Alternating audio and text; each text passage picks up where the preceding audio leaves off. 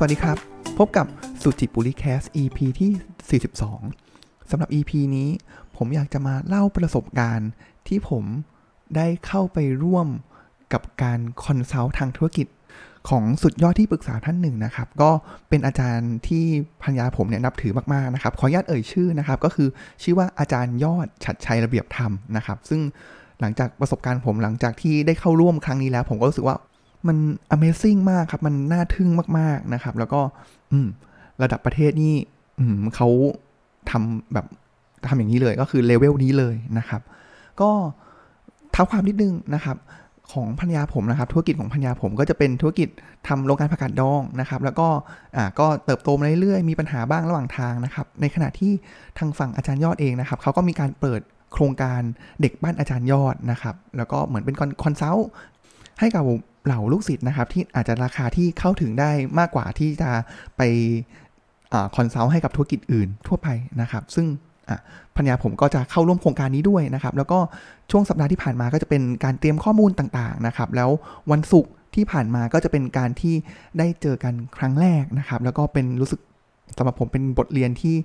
สำคัญมากสำหรับผมนะครับ บทบาท นะครับ ก็คือสิ่งที่อาจารย์ยอดบอกในกอนตอน consult นะครับ หรือว่าตอนเกริ่นเลยนะครับ อาจารย์ยอดบอกงี้ อาจารย์ยอดบอกว่าทุกๆคนเนี่ยเหมือนเป็นผู้เล่นในสนามใช่ไหมครับ แล้วก็เล่นไปอาจจะมองไม่เห็นภาพใหญ่ เพราะฉะนั้นบทบาทของอาจารย์ยอดก็คือขึ้นเฮลิคอปเตอร์ เป็นเฮลิคอปเตอร์ที่ส่องดูว่าผู้เล่นที่อยู่ในสนามที่มองไม่เห็นภาพรวมเนี่ยเป็นอย่างไรบ้างนะครับสำหรับผมแล้วบทบาทของผมในวันศุกร์ที่ผ่านมาก็คือ ผมก็เป็น อาจจะเป็นผู้เล่นที่นั่งข้าง อาจจะไม่ผู้เล่นนะครับ ก็เป็นคนที่ยืนข้างสนามฟุตบอลนั้นๆนะครับ แล้วก็ถือกล้องส่องทางไกลนะครับ ส่องขึ้นไปดูเฮลิคอปเตอร์ครับว่าเฮลิคอปเตอร์เนี่ยบินไปทางไหนบ้างนะครับ แล้วก็เขามองอย่างไรบ้างนะครับ ก็เลยอยากจะถอดบทเรียนที่ผมได้จากอาจารย์ยอด แต่ว่าผมว่าสิ่งที่ผมถอดบทเรียนได้ก็อาจจะเป็นแค่เศษเสี้ยวขององค์ความรู้ต่างๆ ที่อาจารย์ยอด นำมาถ่ายทอดเลยนะครับ ผมสรุปอย่างนี้ผมสรุปเป็นตามหัวข้อนี้เลยนะครับว่า consult ที่ดีเนี่ยควรเป็นอย่างไรนะครับ ผมว่าตอนนี้ที่ได้เลยนะครับ มีประมาณอยู่ 5 ข้อนะครับ ลองมาไล่ดูกันกันครับว่า 5 ข้อเนี่ยว่าเฮ้ยถ้าเราอยากจะเป็น business consult แล้วพยายามจะเรียนรู้จากวิธีการของอาจารย์ยอดเนี่ยเราสามารถที่จะดึงส่วนไหนมาได้บ้างนะครับ แต่ผมว่าเพื่อเรียนรู้ดีกว่าครับ สิ่งที่แบบระดับประเทศเขาทำยังไงกันนะครับอะผมพยายามจะลิสต์มานะครับ 5 ข้อนะครับ ข้อแรกเลยผมว่าอันนี้เป็นสิ่งที่อาจารย์ยอดทำได้อย่างน่า Amazing มากเลยนะครับ ผมว่าอันแรกเลยคือการได้รับ engagement จากผู้บริหาร ผมว่ายากมากเลยนะครับ ผมว่าส่วนตัวผมก็เคยทำเป็น business consult แต่ว่าอาจจะไม่ได้แบบทำเองนะขณะนี้ก็เป็นแค่ส่วนหนึ่งนะครับ ที่หาข้อมูล analyze อะไรอย่างนี้นะครับ แต่ว่าพอเราหลายที่เนี่ยพอเรามีมีการจ้าง consult เข้ามาเนี่ยครับ ผู้ประกอบการหรือธุรกิจเองเนี่ยก็อะโยนโจทย์ไปเลย consult ไปทำมา 1 2 3 4 5 แล้ว consult ก็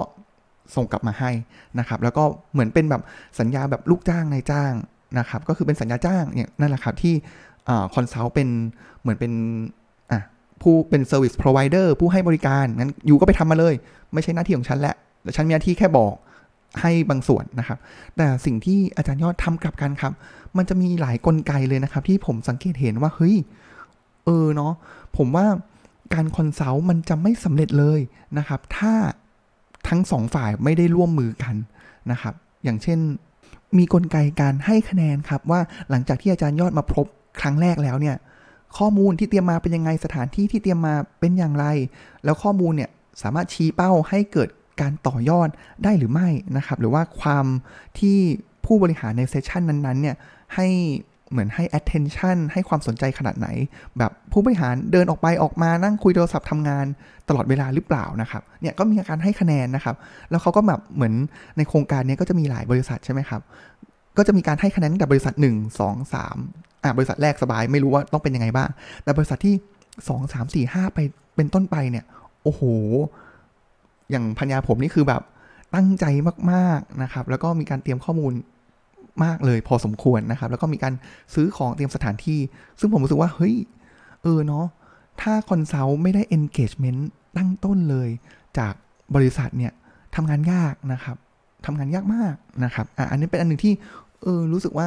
อาจารย์ยอดทำได้ดีมากๆนะครับ แล้วบริบทต่างๆ ที่อาจารย์ยอดสื่อสารมาเนี่ยมันทำให้เราต้องลุยเต็มที่ด้วยเหมือนกันฝั่งของบริษัทนะครับ แล้วในเซสชันแรกๆเนี่ยครับผมว่าข้อดีเลยคืออาจารย์ยอดจะเซต เหมือนเซต expectation เหมือนสร้างกติการ่วมกันก่อน ผมยกตัวอย่างนะครับ ว่าพอเราบริษัทบริษัทหนึ่งจ้าง consult แล้วเนี่ย บริษัทก็จะ อะโอเค you ไปทำการบ้านมานะครับ แล้วก็บอกมาบอกฉันมาเลยยิ่งบริบทคนไทยนะครับ ก็คือหลังจากเนี้ยบอกฉันมาสิ ฉันต้องทำอะไรบ้าง 1 2 3 4 5 แต่ว่าอาจารย์ยอดบอกเลยว่า เฮ้ย จริง ๆ แล้วเนี่ย บริษัทเนี่ยเก่งในธุรกิจนั้นดีที่สุด แล้ว ในฐานะของ consult ไม่ใช่จะบอกมาสามารถบอกได้ตั้งแต่วันแรกว่าคุณต้องทำอะไรบ้าง แต่หน้าที่ของ consult ก็คือกระตุกให้คิด ให้พยายามไปดึงช่วยกันคิดว่าจุดแข็งจุดอ่อนคืออะไร และร่วมกันกำหนด direction ร่วมกัน อันนี้คือสิ่งที่อาจารย์ยอดพูดชัดเจนมากว่า อย่ามาคาดหวังว่าอาจารย์ยอดต้องบอกว่าปรับกระบวนการผลิต ต้องสามารถทำงบได้ ต้องสร้างผลิตภัณฑ์อย่างนั้นรสชาติอย่างนี้ไม่ใช่ อันนี้ไม่ใช่ value ที่อาจารย์ยอดจะให้ แต่สิ่งที่อาจารย์ยอดจะให้ก็คือมาฉุกคิดและมากำหนด direction ทิศทางขององค์กรร่วมกันอะอันนี้ผมว่าเคลียร์เคลียร์มากๆนะครับ แล้วก็หลายประโยคที่อาจารย์ยอดบอกก็คือว่าต้องพยายามอย่างผู้ประกอบการเองเนี่ยต้องพยายามทำตัวเหมือนเป็นน้ำที่เป็นน้ำไม่เต็มแก้ว แล้วคอยรับสิ่งต่างๆมา ไม่ใช่ว่าพอละ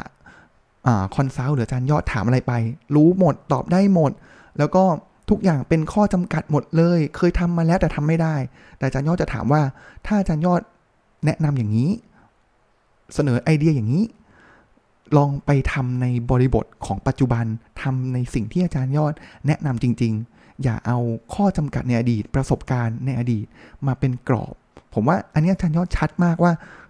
เราต้องทำยังไง expectation ของเขาคืออะไรและ ผู้ประกอบการคืออะไร อันเนี้ยเซตโทนได้ชัด หลังจากเนี้ยสบายขึ้นเยอะนะครับ อันที่ 2 เลยครับ ผมก็ชื่นชอบอันนี้เหมือนกันนะครับ คือปกติแล้วเนี่ยต้องบอกว่าเลทของอาจารย์ยอดวันหนึ่งเนี่ยก็อาจจะมี 6 หลักถึง 6 หลักได้เลยนะครับ สิ่งที่อาจารย์ยอดคิดตลอดเวลาเลยคือไอ้ค่าตัวของเขาวันเนี้ยสิ่งที่เขาได้อินพุตมาและให้อินพุตไป มันคุ้มไหมนะครับ ถ้าเขาบอกว่าเฮ้ย วันนี้ยกตัวอย่างว่าค่าตัวของเขาคือตามราคาจริง ๆ เลยที่เขามองเลยว่าเขาควรให้ value 1 0 0 0 0แสนบาท วันนี้เขาให้ลูกศิษย์ของเขา เขาให้บริษัทที่มารับคำปรึกษาได้เท่าไหร่กันเชียว ถ้าดูแล้วว่าเฮ้ยสุดท้ายแล้วเนี่ยทำไปจบโครงการเลยเนี่ย value วันนี้มันอาจจะอยู่ที่สองหมื่นสามหมื่นโอเค งั้นเรายกเลิกสัญญาดีกว่า เพราะว่าเขามองว่าเขาไม่ได้อยากจะเอาเงินของลูกศิษย์ ถ้าลูกศิษย์ยังไม่ได้ได้ value อะไรจากเขาสูงสุด หรือว่าทุกวันนี้โอ้โหยังกระเบียดกระเสียดมีเงินไม่พออยู่เลยเนี่ย อย่าพึ่ง อย่าพิ่งเอาจ่ายเงินตรงนี้มา แต่ถ้าเกิดเขาบอกว่าเฮ้ยวันเนี้ยเขามองว่าค่าตัวของเขาแสนหนึ่งแต่ว่าสิ่งที่เขาให้ออกมาเนี่ยครับ มันสามารถทำให้ลูกศิษย์ต่อยอด ได้เป็นล้านโอเค ลุย ลุยเต็มที่เพราะฉะนั้นอาจารย์ยอดจะมีการประเมินตลอดเวลาว่าในแต่ละวันที่เขามา consult เนี่ย value ที่ให้เนี่ยขนาดไหน ซึ่งผมว่า เออมัน amazing นะ แล้วมันมันไม่ใช่แบบแค่ทำไปเพื่อให้ได้เงินมาแล้วจบไปแล้วก็จบโปรเจกต์ไปมี paper หรือมีอะไรต่างๆ ที่สวยหรูแต่ว่าผลที่ได้เนี่ย มันต้องได้จริง ๆ แล้วก็ได้มากกว่าที่ทั้งสองฝ่ายคาดหวังไว้ด้วยนะครับ ผมว่าอันนี้เป็นสิ่งที่ดีมากๆ แล้วเป็น attitude ที่ผมว่าเออน่าชื่นชม amazing มากนะครับ อันต่อมาเลยครับ ผมว่า อันนี้เป็น base ที่ดีเลยนะครับ ก็คือเราต้องมีองค์ความรู้มีศาสตร์แบบมีองค์ความรู้ทาง business จริง ๆ นะครับ ถามว่าองค์ความรู้ที่ได้มาจากไหนบ้าง ผมว่าอันนึงผมก็เรียน MBA ทำกลยุทธ์มานะครับ หลายอย่างที่เห็นเนี่ยมันเป็นสิ่งที่ใช่ มันต้องเป็นอย่างนี้ เช่น องค์กรต้องมี direction องค์กรต้องมี key to success ต้องมี positioning แล้วต้องมีแผนที่ดีที่จะอะไรไปกับครอบครัวอะไรไปกับ จุดแข็งและจุดอ่อนขององค์กร ผมว่าอันเนี้ยศาสตร์อันเนี้ยทุกคนมีแล้วอาจารย์ยอดมีแบบอัดแน่นเต็มเปี่ยมมาก อีกอันนึงที่ทำให้ศาสตร์ของ consult เนี่ยเข้มแข็งขึ้นได้นะครับ ก็คือประสบการณ์ ผมว่านี่ไม่ใช่ครั้งแรกที่อาจารย์ยอดมาปรึกให้คำปรึกษา แต่อาจารย์ยอดเนี่ยผ่านการให้คำปรึกษามาแล้วนับร้อยนับพันบริษัท เพราะฉะนั้นผมว่ามันเหมือนเป็นการต่อจิ๊กซอว์ครับ ว่าจริง ๆแล้วเราไม่ต้องเอาอะไรใหม่มาเลยนะ ต้องคิดค้นใหม่ อาจารย์ยอดแค่ไปหยิบจิ๊กซอว์ตัวที่ 999 แล้วมาแอปพลายใช้ ลองประกอบกับจิ๊กซอว์ตัวที่ 500 แล้วมาแอปพลายใช้ พอเรามันเห็นภาพชัด แล้วมันเห็นทั้งหมดจริง ๆ แล้วเห็นเหมือนเป็นดอทดอทดอทจุดต่างๆเนี่ยครับผมว่าการทำให้เอาภาพเอาจุดต่างๆ มาต่อ ต่อยอดให้กับองค์กรเนี่ย ผมว่าอันนี้แหละเป็นศาสตร์อีกอันหนึ่งที่ดีแล้วก็เป็นเหมือนเป็น value added อย่างมากนะครับ ซึ่งผมว่าศาสตร์ในหัวหัวข้อนี้ครับก็ผมว่า consult หลายที่ก็มีเหมือนกันนะครับ แต่ศาสตร์อย่างเดียวไม่พอ ผมว่างาน consult ของอาจารย์ยอดมันเหมือนเป็น ผมว่ามันเหมือนเป็นงานศิลปะชั้นยอดมาก ๆ เลยนะครับ มันเป็นงานศิลป์ชั้นสูงเลยนะครับ ถามว่าเป็นงานศิลป์ยังไง แน่นอน ถ้าเกิดพอเราเห็นภาพธุรกิจแล้วเรามีศาสตร์ที่ดีอยู่แล้วเนี่ยเรารู้อยู่แล้วแหละว่าจุดอ่อนจุดแข็งองค์กรนี้เป็นยังไงหลังจากที่ฟังผู้บริหารมานะครับ แต่ว่าจังหวะจะโคนที่อาจารย์ยอดใช้เนี่ยผมว่าเฮ้ย timing เป๊ะมากๆนะครับ ผมยกตัวอย่างนี้ ผมอะอาจจะ metaphor อย่างนี้ก่อนแล้วกันนะครับ ก็คือระหว่างที่คุยไปเนี่ยอาจารย์ยอดก็เหมือนจะอ่านวดนวดคลึงคลึงนะครับอะไรอย่างนี้ แต่พอถึงจังหวะที่เราเริ่มเคลิ้มเนี่ยครับเริ่มเคลิ้มแล้วเหมือนอาจารย์ยอดเนี่ยตบหัว ตบแบบตบไม่ใช่เพื่อให้เจ็บนะครับ แต่ว่าตบเพื่อให้ตื่น แล้วผมรู้สึกว่า เออ ขนาดผมไม่ได้ทำธุรกิจนี้เอง ผมยังรู้สึกตื่นรู้ไปด้วยนะครับ แล้วผมก็เชื่อว่าก็มาคุยกับ feedback กับภรรยาผมนะครับเขาก็บอกเออ มันมันใช่เลยนะครับ เดี๋ยวผมจะเล่าต่อไปนะครับว่าอะไรบ้างที่อาจารย์ยอดตบแล้วตื่นบ้างนะครับ แต่ผมว่ามันมันเหมือนเป็นบริบทที่ดีนะครับ เหมือนเป็น context ที่ดี รู้แล้วแหละว่าเฮ้ยจุดอ่อนเขาอยู่ตรงนี้แต่ว่าวิธีการพูดจะพูดอย่างไร จะพูดขวานผ่าซากไปเลยไหมว่า เฮ้ย you เนี่ยไม่เรียนรู้อะไรจากอดีตเลยบริบทคือเนื้อหาที่อาจารย์ยอดจะพูดเนี่ยเป็นอย่างนี้นะครับ keyword ก็คือ คุณไม่ได้เรียนรู้จากอดีตมากพอ คุณยังจมอยู่กับความสำเร็จในอดีต นี่คือ wording แต่วิธีการที่อาจารย์ยอดพูดเนี่ยจะไม่ใช่พูดแบบขวานผ่าซากอย่างที่ผมพูดเมื่อสักครู่นะครับ แต่อาจารย์ยอดค่อยๆถาม ค่อย ๆ ถามไปเรื่อย ๆ นะครับ จนสุดท้ายแล้วเนี่ยก็มีจังหวะก็จะบอกว่าเออ เนี่ยผมตั้งคำถามนะว่าพี่เนี่ยยังติดอยู่เมื่อ 17 ปีที่แล้วหรือเปล่า นี่คือสิ่งที่อาจารย์ยอดอพูดกับทางบริษัทนะครับอันนี้เป็นข้อที่ 4 นะครับ คือศิลปะชั้นสูง ซึ่งรวบมาแล้วเนี่ยครับ มันคือข้อที่ 5 ครับ ในการที่จะทำศิลปะชั้นสูงได้ ในการที่จะเข้าใจธุรกิจได้นะครับ อันเนี้ย ผมว่าอาจารย์ยอดทำได้อย่างยอดเยี่ยมมากเลยนะครับแล้วเป็นบทเรียนของผมเลยก็คือ เป็นนักฟังที่ดี และเป็นนักตั้งคำถามที่ดีคำถามที่ดีเป็นยังไงครับคำถามที่ดีเนี่ยผมว่ามันมาจากการฟังที่ดีก่อน ค่อยๆ เก็บข้อมูลในมุมต่างๆ แล้วเก็บข้อมูลเนี่ยลงลึกมากๆ อาจารย์ยอดลงลึกไปเลยว่า ผมยกตัวอย่างนะครับว่าทางเฮียกับเจของทางพัญญาผมเนี่ยครับที่เขาก็เป็นผู้ก่อตั้งหลักของเจนนี้นะครับ ก็เคยประสบการณ์มีประสบการณ์ที่ล้มเหลวในอดีตมาก่อน แล้วก็เป็นล้มเหลวที่อ่าก็ค่อนค่อนข้างรุนแรงนะครับ เป็นเหตุการณ์ใหญ่เลยทีเดียวนะครับ อาจารย์ยอดค่อยๆถามไปเรื่อยๆค่อยๆแตะค่อย ๆ แตะไปเรื่อย ๆ เพื่อที่จะดูว่าสุดท้ายแล้วเนี่ยเฮียกับเจเนี่ยสามารถ move on จากความผิดพลาดครั้งนั้นได้หรือยังนะครับ เพราะว่ามันก็จะต่อยอดนะครับ เพราะว่าสุดท้ายแล้วเนี่ยเขาก็จะอยากอยากรู้ว่าเราเนี่ยมีเหมือนจุดในเมื่อเรา ก่อนหน้านี้ก่อนที่จะล้มเหลวครั้งนั้น มันก็จะมีเส้นทางของความสำเร็จมาก่อน เพราะฉะนั้นถ้าเกิด move on ได้แล้ว เราสามารถที่จะไปเจาะจุดแข็งในอดีตได้นะครับ เพราะมันก็จะมีชุดคำถามหรือว่าการฟังที่ต่อเนื่องแล้วก็คำถามที่ลงลึกไปเรื่อยๆนะครับ ผมลองลิสต์สี่ข้อคำถามครับ ที่ผมว่าด้วยบริบทที่ถูกต้องทามมิ่งที่ถูกต้องนะครับ มันทำให้ตื่น เราตื่นได้ ผมยกตัวอย่างเช่นคำถามแรกเลยนะครับพอเวลาอะเฮียกับเจหรือว่าทางพญาผมเนี่ยก็เล่าธุรกิจมาว่าเออเนี่ยตอนนี้เราเริ่มตัดสินใจที่จะส่งออก เราเริ่มตัดสินใจที่จะขายช่องทางการขายการขายผ่านช่องทางออนไลน์นะครับ อาจารย์ยอดถามว่า do we really choose it นะครับคุณทิศทางที่คุณเลือกเนี่ย คุณได้เลือกจริง ๆ หรือเปล่า มันเป็นทางเลือกที่คุณเลือกจริง ๆ หรือว่าสถานการณ์มันพาไป โอ้โห ผมว่าณตอนนั้นผมฟังผมขนลุกนะครับ ว่าเออว่ามันเป็นคำถามที่คมคมมากนะครับ ว่าเออ ไอ้ที่เราทำเนี่ย เราเรื่องจริงหรือเปล่านะ หรือว่าสถานการณ์มันพัดพาไปซ้ายไปขวา แล้วเราก็คิดเองว่าทางนั้นเนี่ยเราเป็นคนเลือกเอง มันต่างกันอย่างสิ้นเชิงนะครับอันนั้นคำถามแรกนะครับ แล้วหลังอีกคำถามต่อมาเลยครับที่ เออ ใช่นะครับ แล้วฉุกคิดอีกมากๆเหมือนกันเลยก็คือเขาเคย s u c c e s ทำบริษัทใหญ่ success มาระดับหนึ่งใช่ไหมครับ แล้วก็อาจจะมีวิกฤตเมื่อ 17 ปีที่แล้ว หลังจากนั้นเขาล้มไปเขาก็ค่อยๆ สร้างธุรกิจทุกวันนี้ขึ้นมาอีกขึ้นมาอีก เขาถามว่าวิธีคิดในการสร้างธุรกิจใหม่อันเนี้ยมันคือธุรกิจมันคือวิธีคิดที่ใช้ในการทำธุรกิจเดิมเมื่อ 17 ปีที่แล้วหรือเปล่า แล้วเมื่อทำอันนั้นน่ะก็ยังมีวิกฤตเกิดขึ้นได้ เรายังตามแผน หรือตามเส้นทางไปสู่ความล้มเหลวเหมือน 17 ปีที่แล้วหรือเปล่า แล้วประกอบกับสถานการณ์ 17 ปีที่แล้วกับผ่านมา 17 ปีเนี่ยสถานการณ์ภายนอกก็แตกต่างกันอย่างสิ้นเชิง แต่เรายังไป follow path เดิม ที่นำไปสู่ความล้มเหลวเมื่อ 17 ปีที่แล้ว หรือเปล่า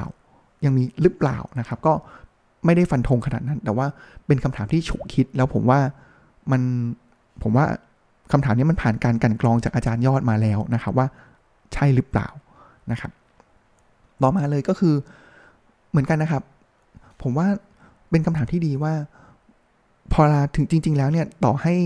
ก่อนหน้านี้เคยมีวิกฤตล้มเหลวมาแล้วทีหนึ่งนะครับ แต่พาร์ทเดิมเนี่ยมันยังมีของดีอยู่ ไม่งั้นมันไม่สามารถที่จะเจริญเติบโตได้เมื่อ 17 ปีที่แล้วขนาดนั้น อาจารย์ยอดเลยถามว่าเราลืมอดีตหรือเปล่าไอสิ่งที่เราทำทุกวันนี้มันไม่ได้หมายความว่าเราลืมอดีตแบบ path เดิมอย่างที่ข้อก่อนนั้นนะครับ แต่ว่าเป็นในแง่ของอะไรกันล่ะ ที่มันเป็น key success key success ที่ไม่ใช่แค่ว่าผลิตของได้อร่อย แต่ว่ามันเป็นเหมือนเป็นลักษณะของภูเขาน้ำแข็งไอ iceberg ที่มันอยู่ใต้ภูเขาน้ำแข็งเนี่ย มันคืออะไรบ้าง เราเรียนรู้มันไหม เราได้เอาเพชรตรงนั้นเนี่ยมาใช้ในการทำธุรกิจทุกวันนี้หรือเปล่า อ่า อันนี้ก็เป็นสิ่งที่คำถามที่ฉุกคิดข้อที่3นะครับว่าเราลืมอดีต ที่เป็นจุดแข็งที่เราทำสำเร็จตรงนั้นหรือเปล่า ที่จะเรียนรู้จากมันนะครับ แล้วก็อีกอันนึงครับที่ผมว่าน่าสนใจนะครับ แต่ว่าอันนี้อาจจะไม่ได้ออกมาจากปากอาจารย์ยอดเองนะครับ แต่ว่าเป็นสิ่งที่ผมว่า เออ ไม่แน่ใจว่าบริบทหรือหลายอย่างมันมันทำให้ผมรู้สึกว่าอาจารย์ยอดอยากจะถามคำถามนี้นะครับ ก็คือว่าคุณอยู่ในธุรกิจที่ถูกต้องหรือเปล่านะครับ ผมว่าก็เออมันเหมือนเป็นสิ่งที่ แต่ว่าถ้าเกิดอาจารย์ยอดพูดอาจจะเซนซิทีฟนะครับแต่ว่าผมว่า เออมันเออหลาย ๆ อย่างมันบริบทมันบอกบอกให้ผมเนี่ย นึกถึงประโยคนี้นะครับ นี่แหละครับผมว่าเป็นเป็นการได้เรียนรู้กับคนที่เก่งระดับสุดยอดเนี่ยถึงแม้จะเป็นแค่วันเดียว แต่ว่ามันทำให้ระบบความคิดหรืออะไรต่างๆเนี่ยมันอาจจะแบบมีคุณค่ามากเท่ากับการลงไปลงมือทำเอง 1 ปีเลยก็ว่าได้นะครับ แล้วอีกอันนึงเลยที่ผมว่าอาจจะจบตรงนี้สั้น ๆ นะครับ ว่าผมว่า บริบทต่างๆ ที่อาจารย์ยอดถ่ายทอดทั้ง 5 ข้อที่ผมพยายามจะดึงออกมานะครับ ผมว่าจริงๆแล้วมันไม่ใช่แค่บริบทของการที่นำมาใช้ในการให้คำปรึกษาทางธุรกิจ แต่ผมว่ามันคือคุณลักษณะของคนที่จะประสบความสำเร็จเลยนะครับอะยกตัวอย่างเช่น อันแรกเลยคือเรา ต้อง engage กับคนได้นะครับ แล้วก็เข้าใจว่าเราสามารถให้ value อะไรกับเขา เขาให้ value อะไรกับเรา อันที่ 2 คือมีการประเมินคุณค่าของตัวเองตลอดเวลานะครับ อันที่ 3 คือเป็น expert ในด้านนั้นๆ ด้านใดด้านหนึ่ง อันที่ 4 คือการนำความ expert ของเราเนี่ยมาใช้อย่างถูกต้องเหมาะสม ถูกกาละและเทศะนะครับ แล้วก็อันที่ 5 เลยก็คือเป็นผู้ฟังที่ดี แล้วก็เป็นคนที่คิดและตั้งคำถามที่ดี ผมว่าอันนี้มันเป็น เป็นบทเรียนที่น่าสนใจมากๆนะครับสำหรับวันนี้ก็ขอขอบคุณที่ติดตามรับฟังกันมานะครับ ถ้าเกิดใครอยากจะให้อาจารย์ยอด consult ทางธุรกิจก็ลอง search หาได้นะครับ อาจารย์ยอดชัดชัยระเบียบธรรมนะครับ แต่ว่าผมว่าก็ค่อนข้างยากอยู่นะครับ เพราะว่าจะมีคนที่ต่อคิวให้อาจารย์ยอดแกเนี่ยก็ให้คำปรึกษามากมายมหาศาลอยู่แล้วนะครับสำหรับวันนี้ก็ขอกล่าวคำว่า สวัสดีครับ